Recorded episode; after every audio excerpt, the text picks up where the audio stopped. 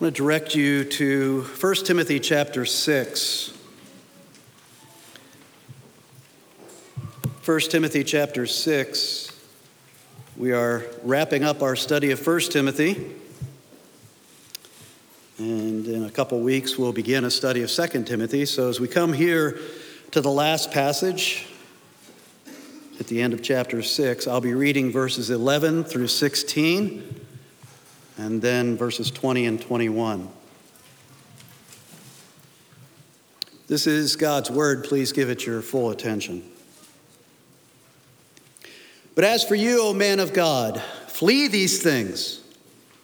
Pursue righteousness, godliness, faith, love, steadfastness, gentleness.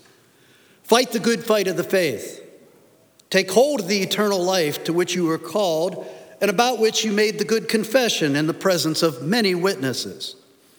I charge you in the presence of God, who gives life to all things, and of Christ Jesus, who in his testimony before Pontius Pilate made the good confession to keep the commandment unstained and free from reproach until the appearing of our Lord Jesus Christ, which he will display at the proper time. He who is the blessed and only sovereign, the King of kings and Lord of lords, who alone has immortality, who dwells in unapproachable light, whom no one has ever seen or can see. To him be honor and eternal dominion. Amen. Verse 20 O Timothy, guard the deposit entrusted to you. Avoid the irreverent babble and contradictions of what is falsely called knowledge for by professing it, some have swerved from the faith.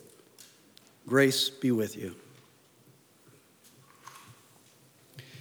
I heard recently that they are working on, after all these years, are working on a sequel to the movie Top Gun.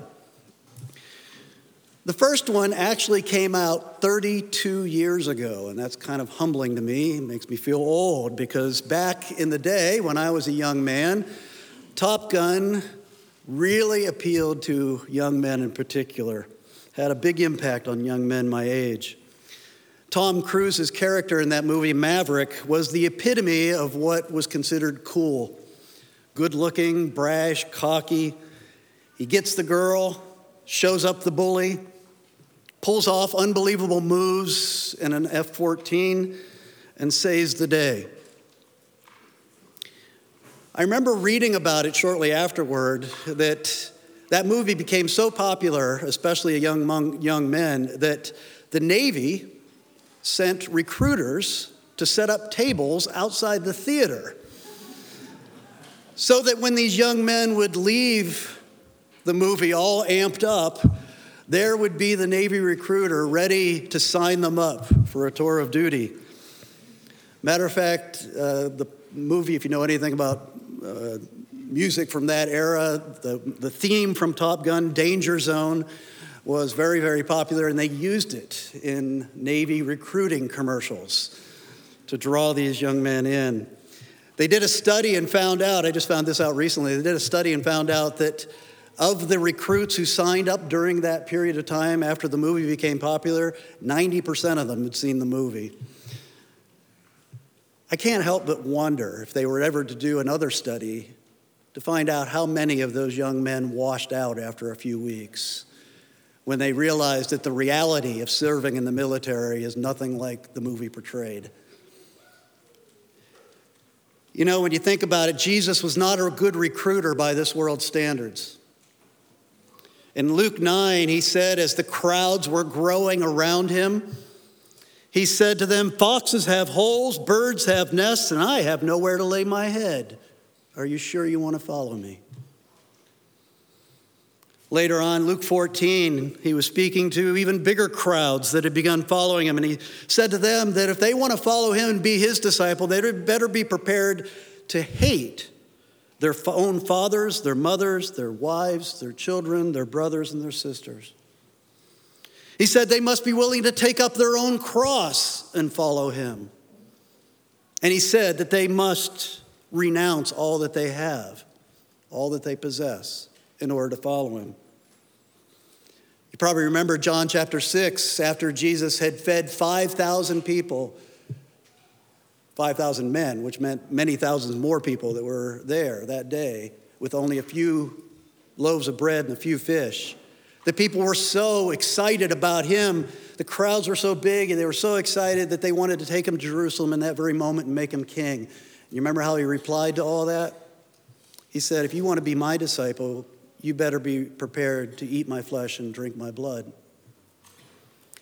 Now, again, it takes real spirit given understanding to know what he meant by those hard statements. But the point is, he didn't appeal to recruits the way the world does. He didn't go out there and say, here's what's great about following me, and hide from them the hard side, the hard part. Jesus would have never made it as a seeker sensitive preacher. We're looking here at the end of Paul's letter to Timothy, the first letter that he wrote to him, the first letter that we possess.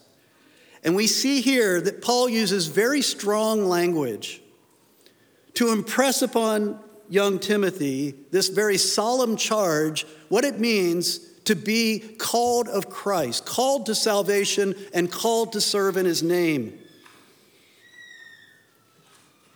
And Paul, in what he says here at the end of the letter, shows that he understood what Jesus was saying. That if you want to be a disciple of Jesus Christ, then you better be prepared to count the cost. You better know what you're signing up for. And that's what he's reminding Timothy of. Timothy had been told this before, he's being reminded again. We all need to be reminded, I think, daily, to count the cost, to understand what it means today to live as a disciple of Jesus Christ. What does the life of a faithful disciple look like? And I want to stress again don't, I mean, uh, we have just have this tendency, we've mentioned it many times, to think, well, Paul's talking to a pastor, so this doesn't really apply, at least directly to me. No, as a matter of fact, especially in this passage, it applies to all of us directly. Because he's talking about what it means to be called to be a disciple, what it means to be called to serve Christ as his disciple. And that applies to all of you who are here in faith in the Lord Jesus Christ this morning. The first description he gives of a disciple is striking. He says, A disciple is someone who is continually fleeing on the one hand and pursuing on the other hand. If you're a disciple of Jesus Christ, that's your lifestyle. You're always fleeing from something and pursuing something. The First thing he says is flee these things. That's the very first words he says in this conclusion. Flee these things. Well, what things is he talking about? Well, in the immediate context, if you go back to verses 3 through 10, the passage we looked at before, you're going to see that he's talking about the type of person and type of service and ministry that the false teachers had in the church. These false teachers he's been warning about again and again and again. And back, that, back in that part of the passage, he says, you know, they were full of pride, they were covetous, they loved money, they craved controversy and conflict, they were full of deceit. So, in the immediate context, Paul is saying to Timothy, flee those things. Don't just, he doesn't just say don't do those things or avoid those things, he says flee those things.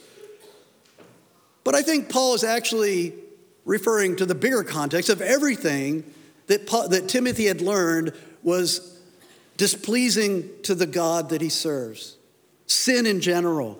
And you think of the other places in the New Testament where it tells disciples of Christ to flee, to flee the coming wrath, to flee sexual immorality, to flee idolatry, flee the evil desires of youth, he says to Timothy elsewhere.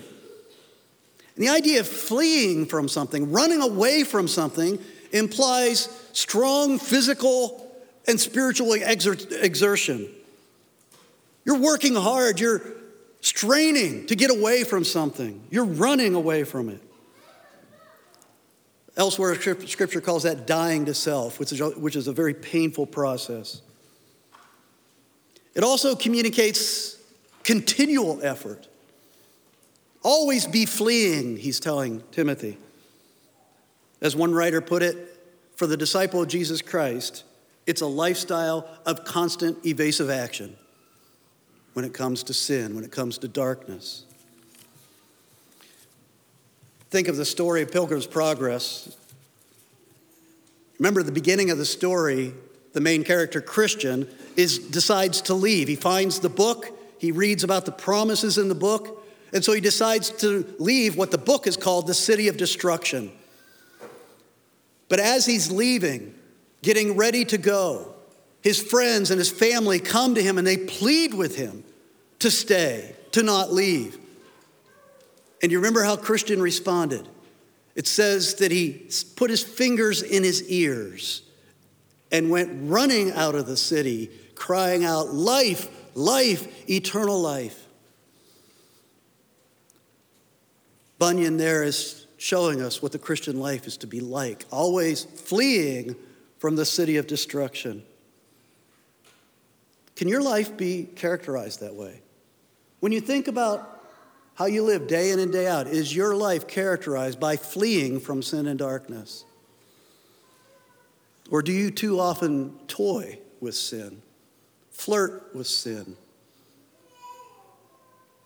Try to get up as close to the line of sin as you can without crossing over it. That's not fleeing. I tell this story a lot. I don't know, I heard it somewhere early in my ministry, but it's just always been a good illustration to me at this point. Just a st- simple story about a, a guy who is racked with sin and guilt, and he comes to his pastor asking for help. And he says to his pastor, Every time I walk through the red light district in the city, I get tempted to sin. What should I do? And the pastor says, Stop walking through the red light district. Common sense. You don't want to sin, stop putting yourself in the neighborhood of sin. Are you fleeing from sin in your life right now? What is your big sin issue? What are you struggling with? Is it gossip? Is it pornography? Is it gluttony? Is it lying? Is it stealing? Is it adultery? What is the sin that you're struggling with now? I just asked a simple question this morning Are you fleeing from it? Or are you toying with it, flirting with it? As the Old Testament tells us, you can't take fire into your chest without getting burned by it. Second thing that Paul says is not enough to avoid, though. It's not enough to run away from sin. The question is, what are you running towards? What direction are you going? And so the next thing he says is that we need to pursue something. And he says you need to pursue righteousness, godliness, faith, love, steadfastness, and gentleness. He's talking about the same thing that Jesus was talking about at the beginning of the great Sermon on the Mount when Jesus said, Blessed are those who hunger and thirst for righteousness. Hunger and thirst for what is good and right and true. The Sermon on the Mount is about walking that narrow path of righteousness, pursuing righteousness, hungering and thirsting for righteousness. But as you get, in, you get into the Sermon on the Mount, you realize not, Jesus isn't just only talking about what we do, he's talking about the attitudes of our heart, how we think, what's going on in our mind, what's going on in our hearts. And so it's in that light that Paul says you need to pursue righteousness. In other words, righteousness is basically a life that conforms inwardly and outwardly to God's law, to God's will. Pursue that. I know you're a long way away from it. Everybody knows you're a long way away from it. Pursue it. Secondly, he says, pursue godliness. And we've talked about that word over and over again in 1 Timothy. Paul uses it repeatedly. It's his favorite word in, in 1 Timothy.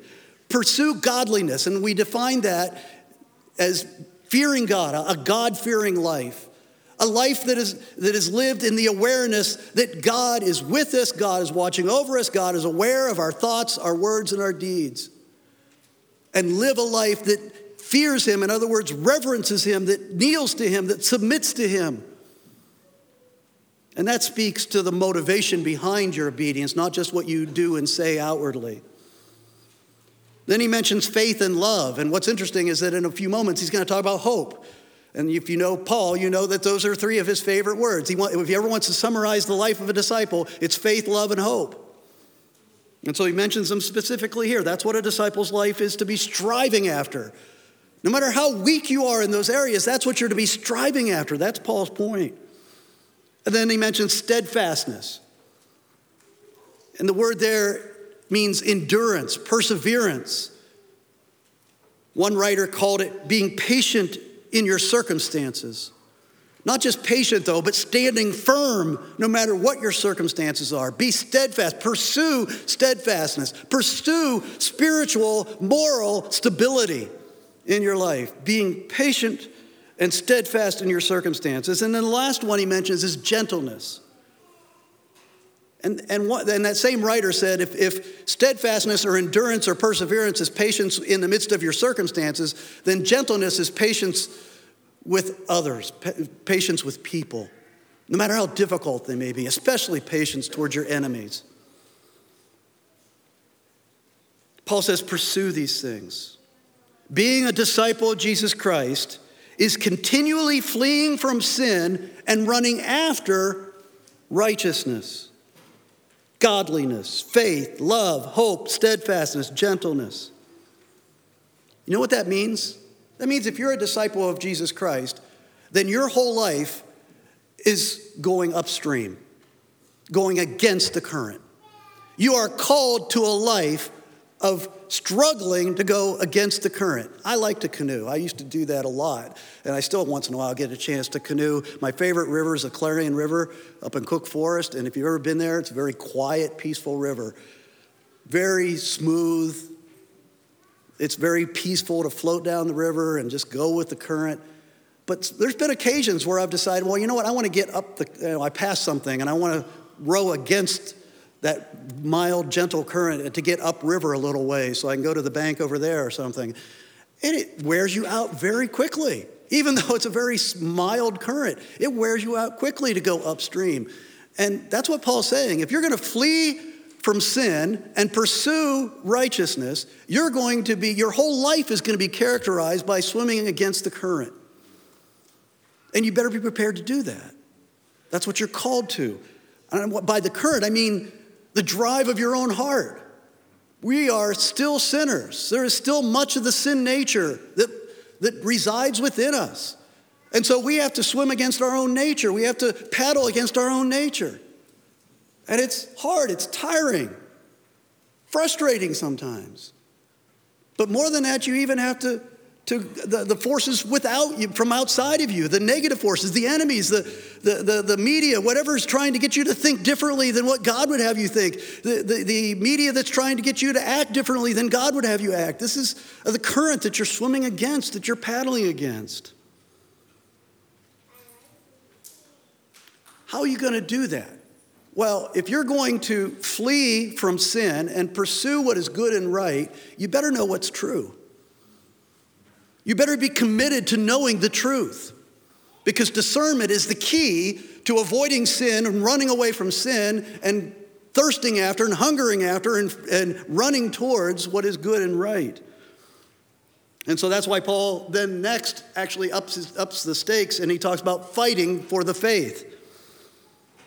He intensifies the imagery. It's one thing to paddle against the current and try to paddle upstream, but it's a lot harder to do if somebody's shooting arrows at you all the same time. The Greek word that he uses for fight here is the word that we get agony from, or agonize.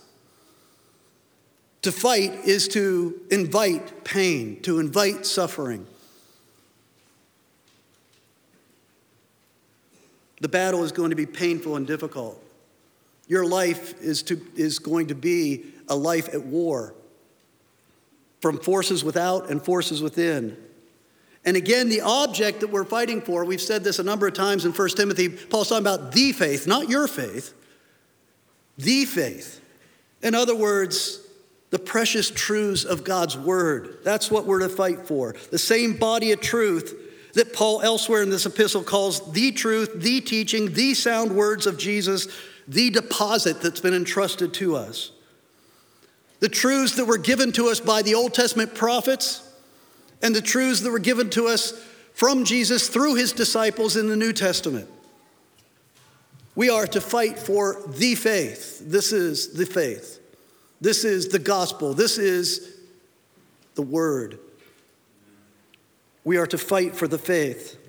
Scripture in our generation, we are responsible as, a, as disciples of Jesus Christ. We are responsible to make sure that the Scriptures are not changed, that they're not added to, they're not taken away from. The Word of God has been entrusted into our hands by God Himself to be guarded, preserved, and handed on to the next generation unchanged. That's why Paul ends this letter by saying with great emotion, when he says, Oh, Timothy, that word in Greek is meant to, it's a very emotional appeal to Timothy.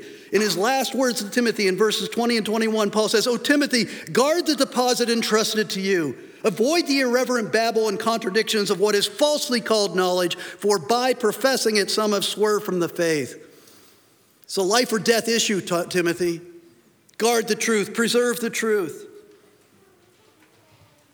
There are enemies from without that are constantly, daily, moment by moment, trying to get the church to change the Word of God. And there are wolves in sheep's clothing within the church, double agents within the church, trying to get the church to change the Word of God. We must fight for the faith. But don't be discouraged. Don't feel overwhelmed. I know the forces that are against us are powerful, the forces that are within us that are against us are powerful. But Paul reminds Timothy in 2 Timothy, just flip over one page to 2 Timothy chapter 1 and listen to what he says. Something very similar, but he adds a great cause for hope. Beginning in chapter 1, verses 12 through 14. Listen to what he says there.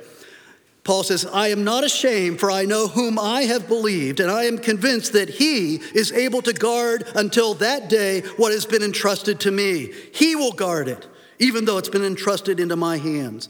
Follow the pattern of the sound words that you have heard from me in the faith and love that are in Christ Jesus. By the Holy Spirit who dwells within us, guard the good deposit entrusted to you. God will protect his word. Every generation until Christ returns will have God's word because God has promised it, He will accomplish it. If we try to change the word, if we compromise the word, then we will be removed from the battle. But God will ensure that He raises up faithful men and women to fight for the faith, to stand for the truth. And that truth will continue and prosper and change lives until Christ comes again. So, to be a disciple of Christ is to fight for the faith. But I want to remind you, and I think this is important, especially in our theological circles. I want to remind you that when you're called to fight for the faith, you are not to fight the way the world fights, to not use the methods or the tone or attitude that the world uses to fight for their false teachings, what Paul calls what they falsely consider knowledge. We saw in verses 3 through 10 that false teachers have an unhealthy craving for controversy and quarrels, and that they're characterized by pride and envy and slander and evil suspicions. And it's a painful truth that I see that kind of attitude, that kind of, those kinds of methods being used in the church for the truth. People who hold to biblical truth, yet they use the world's methods to fight for it, and in the process, destroy their cause.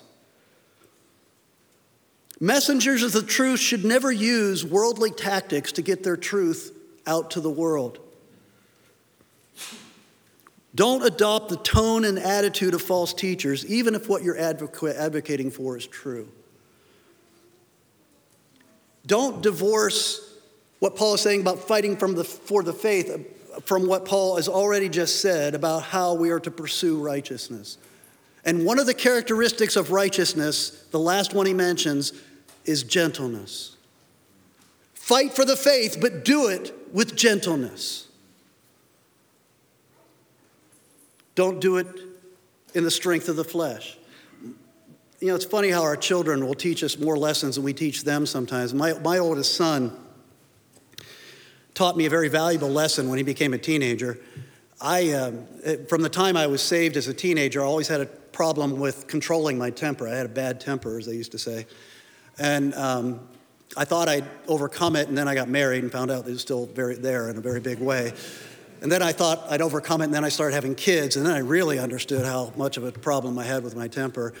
And of course, we always make our biggest mistakes with our first child. I, you know, on behalf of all parents, I apologize to all firstborn because we make a ton of mistakes with our firstborn. Um, and with him, he got the brunt of the worst of my temper because still very, not very far along in my sanctification.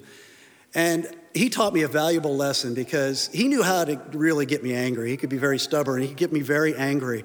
And he would do something wrong, something sinful, and being the good dad, I would come in to discipline him, and, and he would be defiant about it, and he knew how to push my buttons and get me really angry because he knew that once I got angry, I'd lose control of my temper. And then I'd start yelling and, and getting sinful myself. Standing for something that was true, he did, the, he did something wrong. I was in the right, but I went about it in a sinful way, in the flesh, to try to bully him or whatever. You know what he did, what he did to teach me? He would just sit there. He learned this. If he just sat there and listened, let me rant and rave, waited till I was done, blowing off all my steam, and then he would just calmly, peacefully, with great confidence and a little bit of cockiness, he would say, you know, eh, whatever he thought, whether it was right or wrong. And that would make me even madder because the whole point of yelling at somebody is to get them mad so you can get into a real argument. He wouldn't do it, he refused. He would just calmly, peacefully, re- quietly reply to everything I said to him. And what I hate about that, and you parents have had this, but you have to apologize to your kid. They did something wrong, and you end up apologizing to them because of the way you handled the truth. I feel like the church needs to apologize to the world a lot of the time for the way that we handle the truth. We use sinful methods to try to communicate truth. We need to just trust that it's true. It's not our job to persuade people, it's the Holy Spirit's job to persuade people. We just need to tell them the truth. And we need to do it with gentleness, kindness, even when they're enemies, especially when they're enemies. Because then the focus is on the truth of what the word is that's being presented. So fight for the truth, but do it as a disciple of Christ, representing Christ well. So, being a disciple means fleeing from both sin and lies, and pursuing both righteousness and truth, and then fighting for the truth. But then finally, Paul says there's one more element to what it means to being a disciple of Christ, and it means focusing on the future. And all these things are in conti- the tense of the original Greek is in the continuing sense. So, you know, always be fleeing, always be pursuing, always be fighting, and always be focusing on the future. Verse 12, he says, Take hold of the eternal life to which you were called and about which you made the good confession in the presence of many witnesses. Now, let me just comment on the end of that verse for just a moment. What good confession before what witnesses is Paul talking about?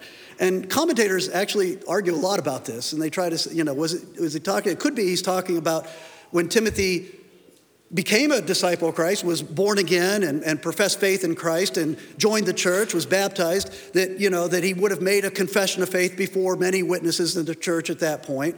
Or, as we know, Paul is in several places referred to, to Timothy's ordination when Timothy was called to ministry and he would have stood before God's people and would have had the elders lay hands on him and he would have been ordained to serve as, as a leader in the church, he would have given a good confession before many witnesses in that case. And so they argue back and forth. Which one is Paul talking about? It doesn't matter. The focus is not on when, but the focus is on what, what Timothy said. Timothy made a good confession before many witnesses, and he's accountable for that confession. The question then is, what confession did he make? And Paul doesn't say here, but he gives you a clear hint in just, in just a few words later, where he talks about the good confession that Jesus Christ made. And he tells you when Christ made this good confession. He says be, it was when he was before Pontius Pilate. Well, now we can know what Timothy's good confession was because it's the same confession that Jesus made when he stood before Pontius Pilate. You go to John 18, you look at what Jesus said to Pontius Pilate. Pontius Pilate said to him, Are you the king of the Jews? And Jesus essentially said, Well, yes, I'm a king, but not the kind of king you're talking about. My kingdom is not of this world. I have come as a witness to the truth. And yes, I am a king, but my kingdom is a spiritual kingdom. And my kingdom is over all kingdoms. He said, you, Pilate, you wouldn't have any authority if it hadn't been given to you from above. That's where my authority comes from. I am, as Paul will say in a moment, the King of Kings and Lord of Lords. And that's the good confession that Jesus made. And so Paul says, Timothy, you made that good confession. You said that Jesus Christ is King of Kings and Lord of Lords. And you're part of his spiritual kingdom. And his kingdom is here, but it's still coming in a big way. It's already here, but it's not yet what it's going to be. And you are to live in the awareness that Christ is already on the throne and his kingdom is coming, he is returning, and that's what you hope for. That's what you live for. Paul says, take hold of that eternal life. You might say, well, wasn't Timothy already a Christian? Didn't he already have it? Yes, he did. J- Jesus said it clearly in, in John chapter 5, verse 24. Whoever hears my word and believes him who sent me has eternal life. When you're born again and you profess faith in Christ and you become a disciple of Christ, at that point you have eternal life. It's a gift given by grace alone. You have eternal life. But Paul says to Timothy, take hold of it. And what he's saying is, you have it, but you have only begun to experience it. You have it, but you have no realization whatsoever of how great this life is and how long it's going to be with you. Take hold of what you've already been given. There's so much more to it, and you live for the day when it'll be complete. I am convinced, and I've said this more and more, I think, uh, in, in recent years I am convinced that we as Christians do not think about the second coming of Jesus Christ enough. I think the scriptures tell us that we should be daily thinking about the second coming of Jesus Christ. That that is where our hope comes from. That is taking hold of the life that is already ours but is not yet nearly what it's going to be. Is that Christ's coming is what's going to bring the fullness of that life. And living for that is what motivates me to run away from sin. Why would I run away from sin if I don't have hope of eternal life? Why would I pursue and hunger and thirst after righteousness if I don't have the hope of eternal life? Why would I fight for the faith if I didn't believe that Christ was coming again and it was all worth it in the long run? It's that hope of eternal life that gives you the daily incentive and motivation to live this hard life of a disciple that, this, that Paul's describing here. Paul says in verse 14, I charge you to keep the commandment unstained and free from reproach until the appearing of our Lord Jesus Christ, which he will display at the proper time. Keep that coming always in your consciousness. You live before the face of God and you live with your focus on the return of Christ. John talks about this in 1 John chapter 3 verses 2 and 3. He says, "Beloved, we are God's children now. You have this eternal life now. We are God's children now. And what you will what we will be has not yet appeared, but we know that when he appears, we shall be like him because we shall see him as he is. And everyone who thus hopes in him purifies himself as he is pure." Do you get the connection? Your hope is that great day when you're going to see Christ, you're going to see God the Father in all of his fullness as he is, and you will be like him. But that's what drives you today to keep struggling, keep swimming upstream, knowing that this is coming, knowing that it's sure. We purify ourselves because our hope is to one day see and be like Him who is perfect in every way. Our flight from sin, our pursuit of righteousness, our fight for the truth is driven by our hope for the future. We shall be like him, for we shall see him as he is. That's why Paul ends this, cha- this chapter and ends this letter with a doxology, this little worship poetry that he has here at the end in verses 15 and 16. It's what they used to call the beatific vision a picture of God that we see by faith, a glimpse of the glory of God. And Paul uses several phrases to describe God. He says, first of all, God is invincible. He cannot be thwarted, his will cannot be thwarted. He's invincible. And Paul alludes to this by saying he's the blessed and only sovereign, the King of kings and Lord of lords. There is no power, there is no authority on earth that can thwart the will of God. No one, nothing, no institution can say no to God. God's will will be done. Secondly, God is immortal. God is immortal. He says, Who alone has immortality? And you might say, Well, doesn't the Bible say I'm immortal? I'm going to live beyond death?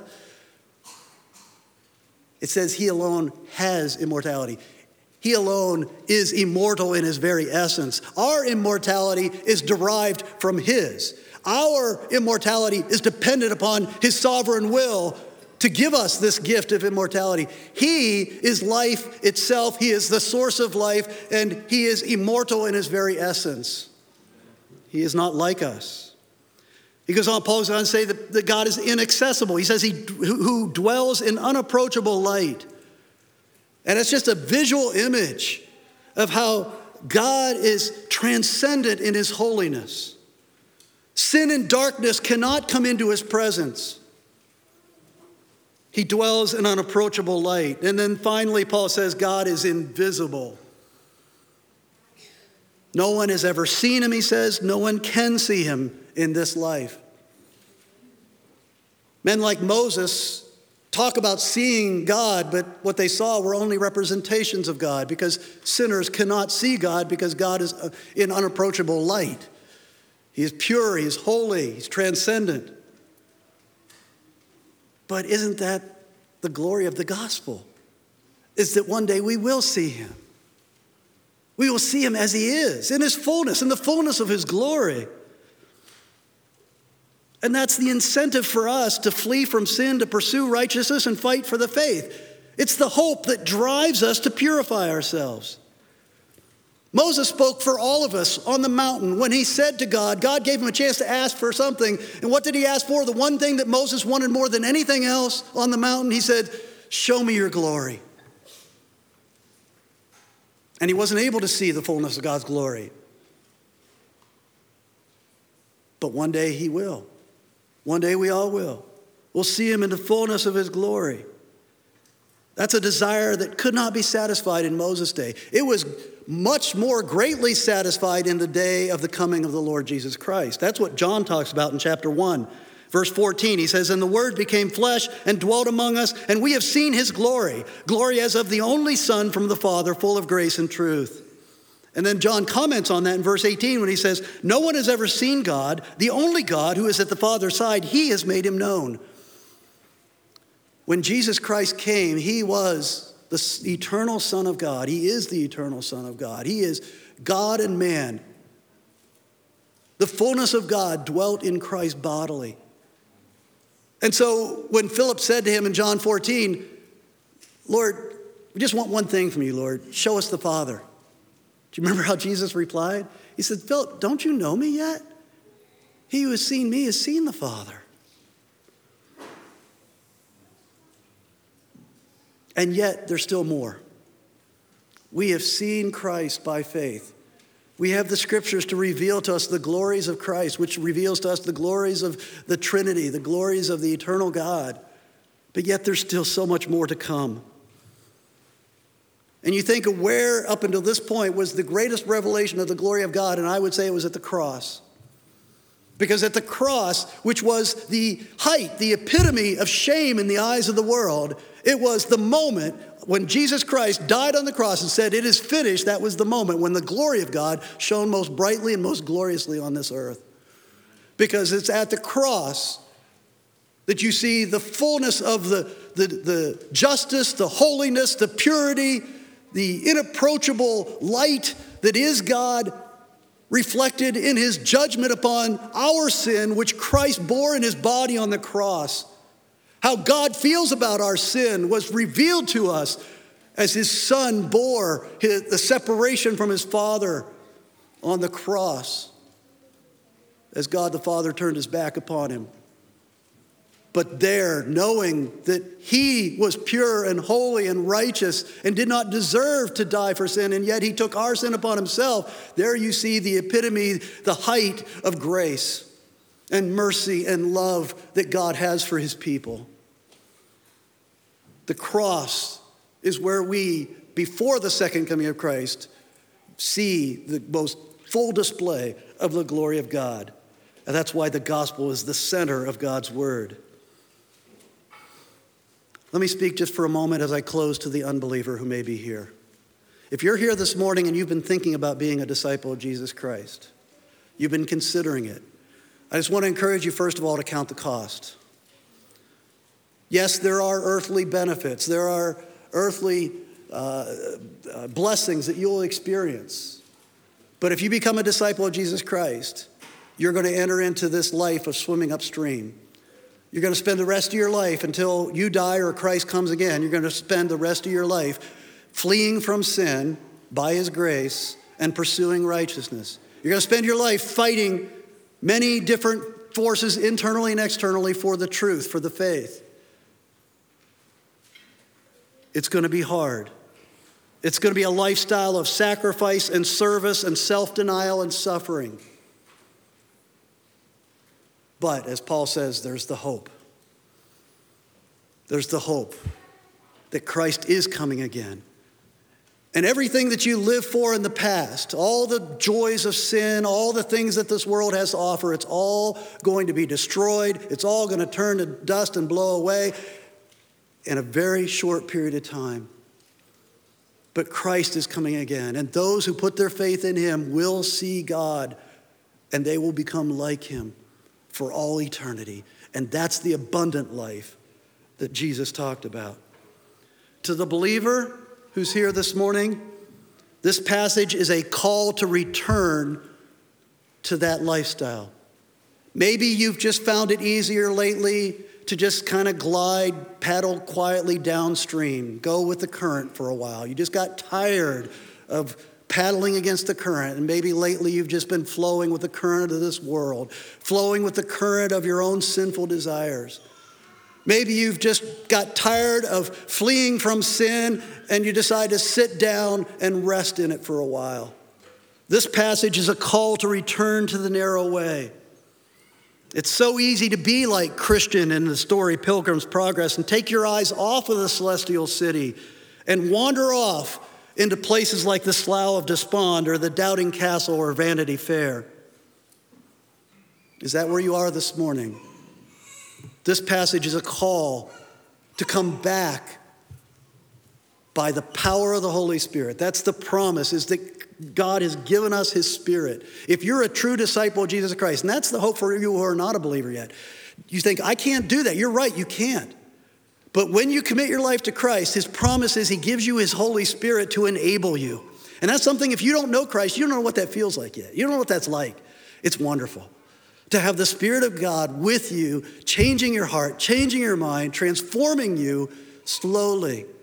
That assistance is promised to you if you commit your life to Christ. And He will bring you to the end of the journey. So let me close by reading Paul talking about his own journey and hear how Paul didn't just tell Timothy to live this way. This is how he lived. Philippians chapter 3, beginning in verse 12. Not that I have already obtained this or am already perfect, but I press on to make it my own because Christ Jesus has made me his own.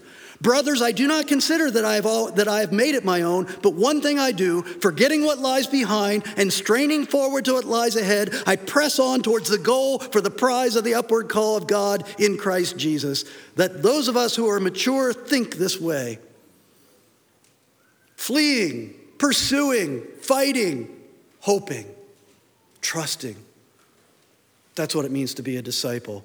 And then as though that's not encouraging enough, let me take you back one chapter to chapter 2, verses 12 and 13, where Paul adds this thought Work out your own salvation with fear and trembling, for it is God who works in you both to will and to work for his good pleasure. That's his promise for the journey. Let's pray that the Spirit will make it more real in our lives today. Father, it is such a privilege to call ourselves Christians to call ourselves disciples of Jesus Christ. We are so thankful for your grace that has made it possible. But now, Lord, we still have many, hopefully, many days, weeks, months, and years ahead of us to serve Christ as sinners still in a fallen world. Father, I pray that this rallying charge, this, this encouraging spiritual pep talk from Paul to his protege Timothy would be an encouragement to us Lord, if anyone's here struggling in their sin, I pray, Lord, that these encouragements would bring them back to the cross and then back to the narrow path that leads to the celestial city.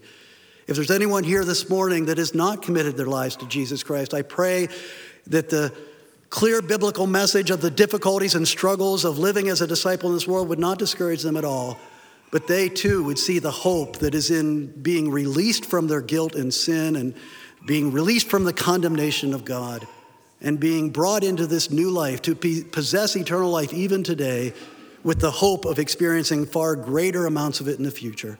That this would pull them, draw them by the power of the Holy Spirit to commit to this life that will last for eternity. We pray these things in Jesus' name. Amen.